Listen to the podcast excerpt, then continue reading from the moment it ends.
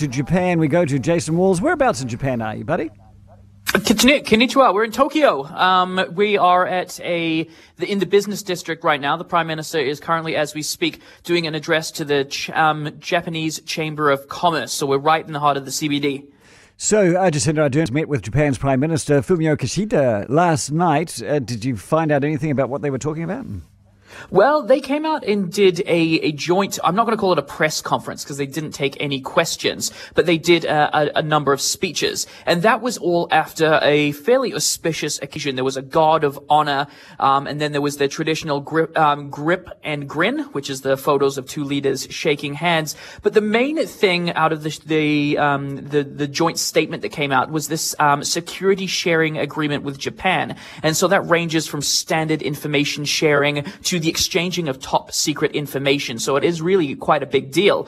And so this includes keeping an eye on the likes of North Korea, as well as keeping track of what China's up to in the specific, uh, in the Pacific. Now, the prime minister denies that it's a license to spy on China in the region, but given the fact that China has just signed the security pact with the Solomon Islands, that's a pact that Jacinda Ardern said that she was concerned about, it no doubt be a point of interest. So that was the main thing that they signed in this cooper or in this um, joint statement that they released after they had their meeting. Well, you know, if you're going to go spying on countries, and the, the two countries are New Zealand and, and Japan, I mean, where are you going to spy? Whatever country is next door. Oh, look, China's right next door. That's who you're going to spy on. I think it's interesting as well that some people have said New Zealand's in Five Eyes.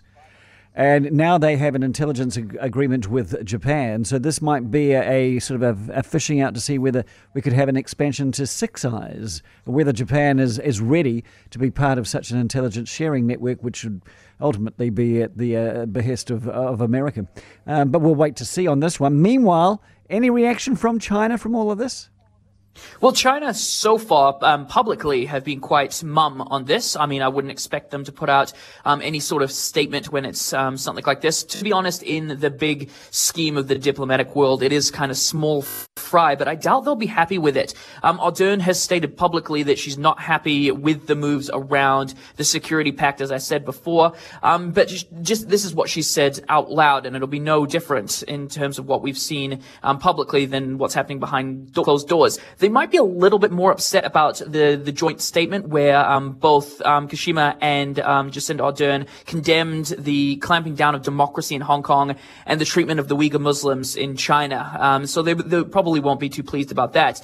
Um, but uh, again, I say Ardern has said these things publicly, and she always says she will only relay what she says publicly to them behind closed doors and vice versa. So if we believe her, um, they already know. Do, can you just answer me this question? Do Japanese politicians never have to face the gauntlet of a press conference? Are they never held to account? Or is it only when visiting uh, leaders from other countries uh, arrive? Well, that's a, question that we were asking as well, because the Japanese media unions are so powerful over here that they control everything. I mean, we were in the Japanese um, parliament um, residence of the prime minister yesterday, and the rules are so strict that I'm a radio journalist, so I wasn't allowed to use my phone to take photos. I still did because I'm not going to let them tell me what to do. Um, but there was, uh, it's the same for um, TV camera people as well, and um, um, journalists. You can either be writing, but you can't be taking photos. So it's a it's a very different setup over here. Absolutely. So, what's uh, what's the highlight of today? Can I ask? Uh, no more dancing kiwi fruit, perhaps uh, karaoke singing kiwis. I don't know. What's what's been happening today?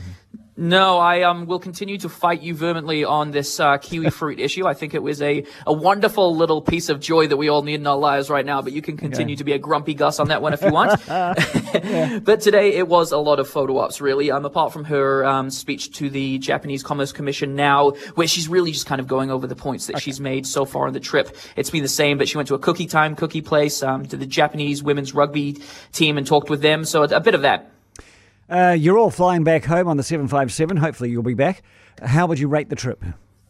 Well, I think um, overall it's been a good trip for Ardern in terms of what she set out to do. There wasn't any big blockbuster announcements or anything that was going to set the world on fire, but that's not really what she planned to do when she came here. It was basically, she said it before she left, she was just marketing the fact that New Zealand is open for business. The more important trips will come later on this year. We know that she's going to the US to talk to Harvard, and there'll be a number of other, of other trips on the horizon as well. So those will be the blockbuster ones with the big announcement, but this one was just basically basically just relaying to the world, we've come through COVID. New Zealand's open for business. Come give a come give us a visit. Okay, well done. Okay, travel well, Jason Walls, and I thank you so much. News Talk ZB.